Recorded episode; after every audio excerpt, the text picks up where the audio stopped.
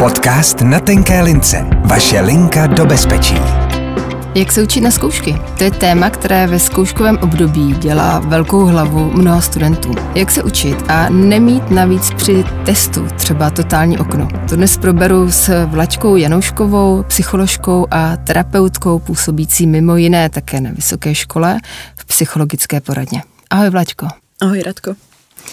Vlaďko, je učení také téma, se kterými studenti chodí do poradny? Je to jedno z témat. Většinou vlastně ne až tak jako v průběhu toho studia, jakože jak zvládat průběžné nároky nějaké, ale většinou se stane, že ten student přichází ve chvíli, kdy má psát bakalářskou práci, diplomovou práci, učit se na státnice. Takže vlastně ti studenti přichází až ve chvíli, kdy už se něco nedaří, kdy už mají pocit, že nějak selhávají, když jsou z toho ve stresu.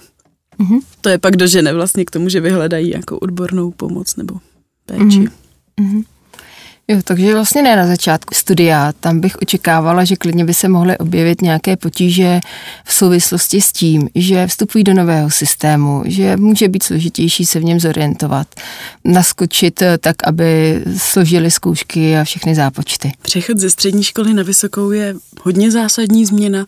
Jednak tím, že ten systém je úplně jiný, jiný systém přednášek, jiný systém zkoušek, Uh, nikdo ty studenty nenutí najednou chodit do té školy každý den, vstávat pravidelně v určitou hodinu. Uh, pojí se s tím i to, že že vlastně studenti často odchází na vysokou školu do jiného města, takže najednou se osamostatňují i vlastně v tom životě trochu víc, nežijí s rodiči, mají velkou svobodu, ale zároveň najednou mají taky nějakou zodpovědnost sami za sebe, ztrácí kamarády nebo minimálně se jim vzdalují a ztrácí i nějaké jako svoje koníčky, svoje zájmy, věci, které předtím fungovaly, tak najednou, najednou nejsou. A i, i to je důležitá věc, se kterou se vlastně na té vysoké škole ten člověk musí nějak jako vyrovnat. Mm-hmm. Hmm. Kolem toho 20. roku, nebo řekněme v tom raném dospívání, tam se děje spousta věcí. Jo. Jakou proměnou mm, prochází ten mladý člověk. Ty jsi mluvila teď o tom, jak se vlastně mění nějak eh, v souvislosti s tím školským systémem. Co se tam ještě děje na vývojové úrovni? Formují se názory, vlastně ten člověk dozrává jako, dozrává jako samostatná osobnost formuje si, nastavuje si nějaký svůj životní styl, svoje priority, můžou se měnit zájmy, zcela přirozeně má ten člověk potřebu poznávat eh, spoustu, nebo spoustu, to má každý jinak, ale poznávat nové lidi, často je tam velký zájem jako cestovat. Taky je tam eh, hodně důležitý takový milník jako osamostatnit se, nebýt na těch rodičích až tak závislý, takže i nějakým způsobem pracovat, to s tím často jde ruku v ruce ale i vývojově se v tomto období nějak jako doko, dokončuje vlastně zrání toho mladého člověka, v toho dospěláka. Mm-hmm. Mm. Říkám si, že ty znalosti eh, právě v tom procesu učení se a zároveň eh, nedostat to okno, nebýt pod nějakým stresem, který nám eh, zablokuje ty znalosti a vědomosti, že ty znalosti jsou tedy jenom části úspěchu. A to rozpoložení, v jakém se člověk nachází, čili ten třeba stres tu samotnou chvíli, eh, hraje stejně velkou roli. Pokud tedy je tím rozpoložením právě stres, eh, může jít asi tedy o velkou překážku eh, v naplnění toho zadání, jak pracovat s tím stresem, aby to okno nepřišlo. No, to říkáš velmi dobře. Jak s tím pracovat, aby nepřišlo? Protože když už přijde, tak se s tím až tak moc věcí dělat nedá. A zároveň když už přijde ten stres, tak je to trošku podobné. Takže zase možná dobré nějakým způsobem vlastně pracovat na sobě tak, abychom se do toho stresu tolik nedostávali. Co mi přijde hrozně důležité, aby to studium a ty školní výsledky nebyly vlastně něco, co nám dává nějakou jako hodnotu jako lidem. Abychom možná oddělili to, že můžu být dobrý člověk, i když zrovna půjdu jako k téhle zkoušce dvakrát tak je důležité si uvědomit, že na vysoké škole je těch termínů na zkoušky víc a všechny jsou legitimní. Čili to, že najednou něco nezvládnu na poprvé na jedničku, jako není konec světa. To je jako často něco, co lidi, kteří doteďka často ty samé jedničky měli nebo měli velmi dobré známky, tak, eh, tak tohle pro ně může být jako těžší. A co se týká té práce se stresem, tam eh, je může být fajn učit se pracovat s dechem. Vůbec na začátek dobré si uvědomit, jak já to se stresem mám, jak reaguju, když jsem ve stresu, co dělá moje tělo, když jsem ve stresu, jaké situace mě do toho stresu dostávají. A podle toho vlastně může být fajn se jim snažit nějak předcházet. Eh, určitě je dobré být, eh, nebo důležité být v dobré kondici, což znamená nějaký jako pravidelný režim spánku, pravidelný režim jídla, pravidelný režim odpočinku. Je hrozně důležitá ta psychohygiena, která vlastně může, což může být pro každého něco jiného, může to znamenat spoustu věcí od eh, nějakého jako pohybu, sportu, až po to, že taky občas prostě vypnu a půjdu se na kafe s kamarádkou. To jsou vlastně jako důležité věci v prevenci, v prevenci toho, abych byla ve stresu. A přímo se stresem jako takovým se dá pracovat jednak pomocí dechu, pomocí dechových technik. Hrozně užitečná a důležitá je v tom práce s tělem. Všímat si toho, jak sedím, jak stojím, jestli vtahuju hrudník, hrbím ramena, pak je logické, že se mi nebude úplně dobře dýchat a tím pádem to tělo vlastně se tím dostává do té stresové reakce. To si bavíme o okamžiku, kdy třeba na ten test jdu nebo na tu zkoušku. Jo, že vlastně i tohle všechno se dá použít v tu danou chvíli, eh, kdy cítím a poznám už na sobě, že se do stresu dostávám, což jsou třeba, nevím, pocení rukou, jo, zrychlený dech, takovýhle věci si představuju, nebo takhle mm-hmm. to mývám já. Mm-hmm. A tohle jsou nějaké vlastně intervence, které pro sebe můžu udělat v tu chvíli. Určitě, ale je dobré s nimi nezačínat až přímo v té chvíli, kdy jdu ke zkoušce, protože vlastně i tyhle intervence, které pro sebe můžu udělat, tak uh, jsou nějaká dovednost. Jsou uh, něčím, co si musím trošku osvojit, trošku se to naučit. Jednak proto, aby to fungovalo, druhak proto, abych já věděla, jak to na mě působí a pak taky proto, abych si to v tom stresu vybavila. Mm-hmm. Takže nácvik. Určitě určitě dechové a relaxační techniky je prýma mít jako v takovém balíčku, pokud jsem velký stresař, tak si něco vyzkoušet, najít pro sebe to, co funguje a mít to jakoby potrénované, nebo aspoň vědět, kam sáhnout pro ty případy, kdy už budu ve stresu, co s tím můžu dělat. Mm-hmm. Jo, takže teď jsme si řekli, co tak trochu by se dalo udělat, když už v tom stresu jsem a jdu na ten test a na, nebo na tu zkoušku a snažím se vlastně tomu částečně vyhnout. Zmínili jsme nějakou přípravu a nějaké naučené znalosti. A když se vrátíme trošku právě k tomu učení, je důležité nebo dobré vědět, jaký jsem studijní typ z pohledu smyslu? Vím, že existuje nějaký studijní typ, který je vizuální a sluchový. Hraje to v tom nějakou roli důležitou? Jak to vidíš? Tohle nám vlastně říká, jakým způsobem se nám dobře učí, jakým způsobem preferujeme získávat informace. Zároveň to není tak, že by člověk byl vyhraněný, nebo ne každý je vyhraněný. Někdo to tak fakt může mít, ale někdo naopak ne a má různé ty způsoby. Často to může být různé i podle nějakého jako předmětu, nějakého oboru. A určitě je dobré vědět, jak, jak se mi dobře učí, jak si ty věci pamatuju člověku, který je spíš jako auditivní typ, sluchový typ, tak eh, často může stačit, zapamat, že si zapamatuje informace z přednášky. Nebo ale, si ji může nahrát? Nebo si ji může nahrát a pouštět si ji, nebo si můžou tématu povídat se spolužákem a tímhle způsobem ty informace získá a zapamatuje si je. Případně z podcastů nebo z různých uh, jiných audionahrávek, videonahrávek. Přesně tak, z dokumentů. Mm. Slovíčka se může učit tím, že si bude pouštět seriály a vlastně se takhle bude učit cizí jazyk. Mm-hmm. Takže to je pro, pro tuhle skupinu lidí výhodné. Tím pádem, když budu vědět, že to nějak mám, tak, tak podle toho si můžu zařizovat ty další okolnosti toho učení.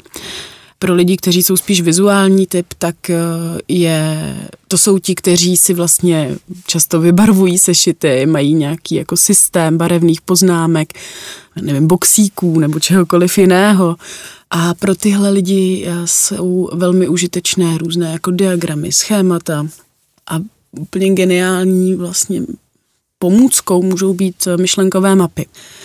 Zároveň eh, i všechny tyhle věci jsou uh, užitečným nástrojem ve chvíli, kdy už ho mám nějak natrénovaný. Málo kdy se vlastně děti ve škole setkávají s tím, že a teď se vracíme zase zpátky na základní školu. Málo kdy se děti setkávají s tím, že by Eh, že by někdo jako zkoumal, jestli se jim to líp pamatuje tím, že to slyší, tím, že to vidí. Možná už se to postupně mění, ale myslím si, že ta změna pořád jde pomalej, než by, než by bylo jako fajn. A tam můžou udělat nějakou práci rodiče, věřím, že pokud si všímají, jaké podněty to dítě víc zaujme, tím směrem mohou tu jeho pozornost a učení směrovat. Hm, pokud si všímají, že hm, je spíš vizuální typ, potom se dá zařazovat třeba do eh, nějakých jako úkolů domácích eh, nebo do nějaké, hm, nevím, výuky doplňující, kterou mají doma eh, videa nebo obrázky, grafy, všechny tyhle ty věci. A naopak, pokud je auditivní, tak podporovat třeba ty sluchové věmy.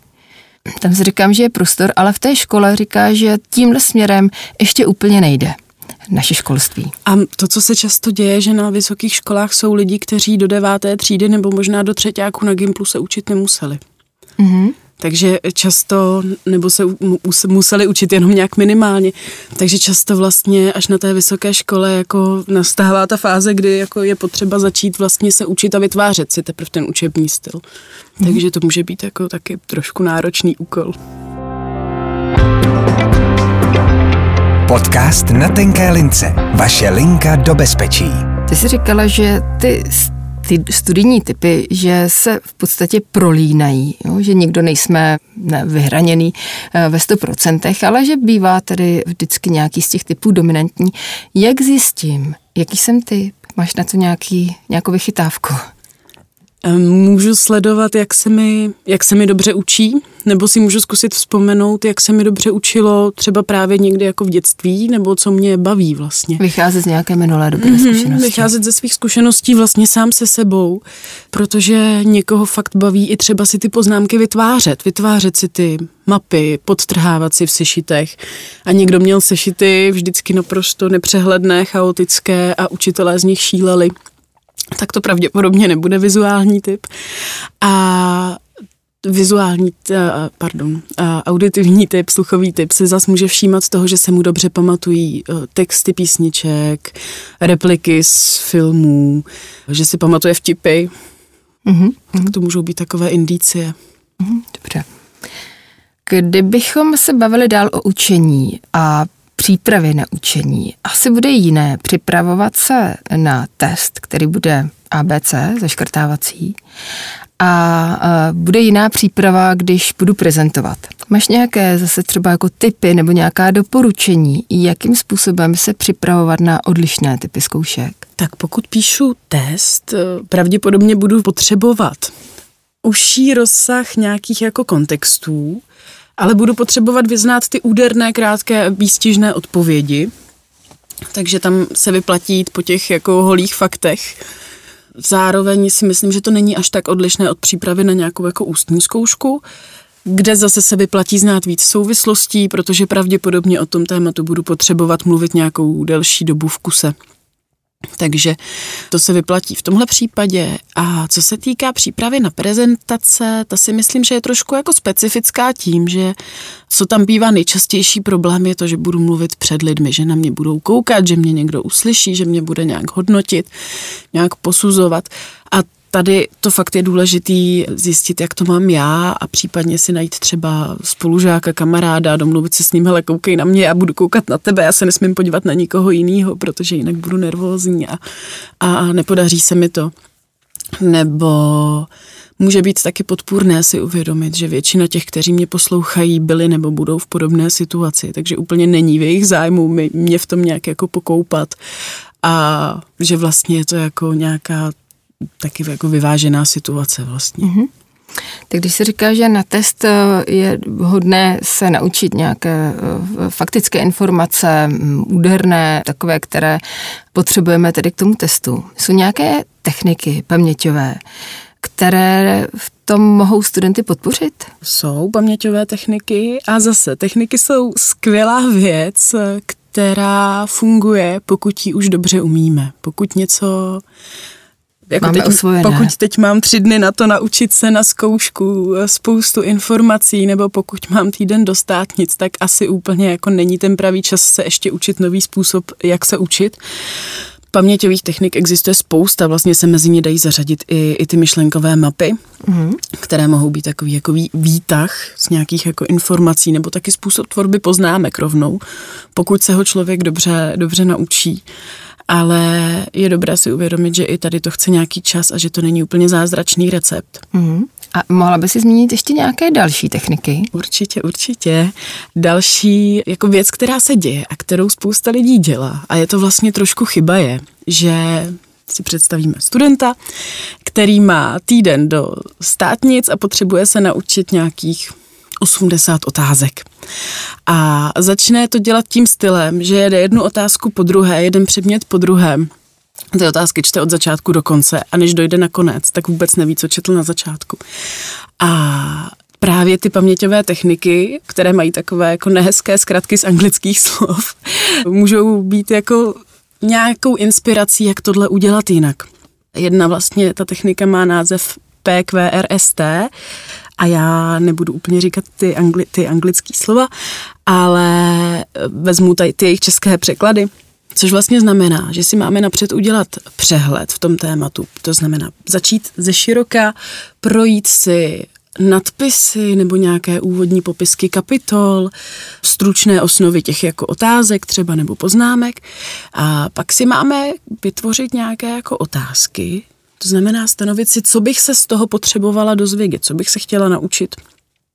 A pak ten text vlastně číst, nebo třeba tu zpracovanou otázku číst tím stylem, že hledám ty odpovědi na ty své stanovené otázky, na ty cíle. Hmm, takže rozumím tomu tak, že si vytvořím z dané otázky strukturu, vlastně takový obsah, a potom si z nich tvořím uh, otázky, tak abych si byla schopná zapamatovat vlastně, co je jejich odpovědí, čili obsahem té otázky. Mm-hmm. Vlastně, vlastně tady to učení postupuje po takové jako spirále, jo? že napřed si přečtu všech jako 20 otázek z toho daného předmětu, jenom nějaký jako stručný přehled a pak, pak je jako čtu postupně vlastně víc a víc do hloubky a pomocí toho čtení už s tím zaměřením na ty jako konkrétní odpovědi a pak si to nějakým způsobem zopakuju a pak si to ještě můžu vyzkoušet, že už si znova procházím jenom ty, jenom ta témata, jenom ty nadpisy a, a říkám si, co k tomu vím. Mm-hmm. Tak, tak to je vlastně způsob efektivnější v tom, že ty otázky projdu víckrát, tím, má, tím pádem se lépe uloží do paměti a nestane se mi to, že bych jako posledních pět otázek nestihla vůbec a nebo že bych jako sice došla na konec, ale už bych zase ne, neuměla těch prvních pět, mm-hmm. protože bych se k ním nestihla vrátit. Mm-hmm. Takže tohle je jedna z technik. Zmiňovala si myšlenkové mapy, tvorbu nějakých příběhů?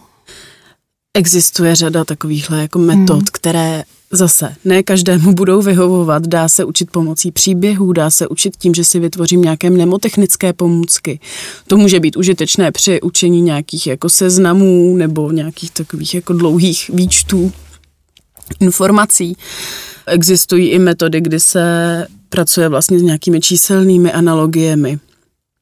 Ale to jsou fakt už docela jako vlastně komplikované přístupy, které vyžadují poměrně velké úsilí si je osvojit. Umím si představit, že pokud by někomu takový způsob třeba těch příběhů vyhovoval, tak si na to v nějaké svojí hravosti jako přijde. Mm-hmm. Existuje i metoda, eh, která vlastně má, zkrat, ta zkratka říká jako neučit se a naučit se.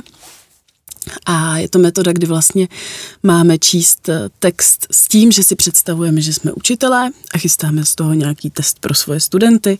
A ještě bychom se u toho mohli bavit představou, jak, eh, jak se ti studenti zoufale potí u té zkoušky, nebo když ten test vyplňují.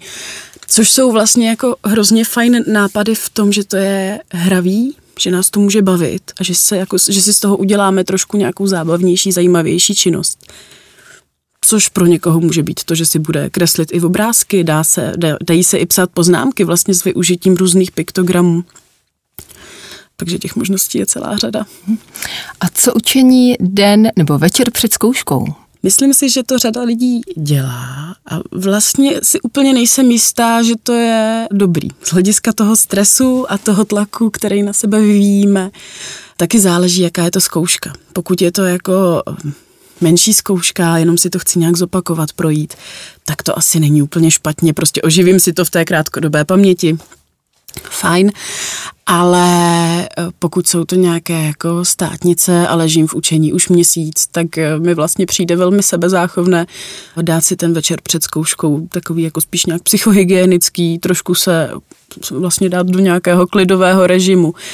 Možná si i nějak jako zkusit říct, že fakt jako se ten svět nezboří, že i kdyby to jako nevyšlo, tak eh, za prvý ta pravděpodobnost je fakt docela malá a za druhý že i kdyby to nevyšlo, tak se vlastně až tak nic strašlivého nestane.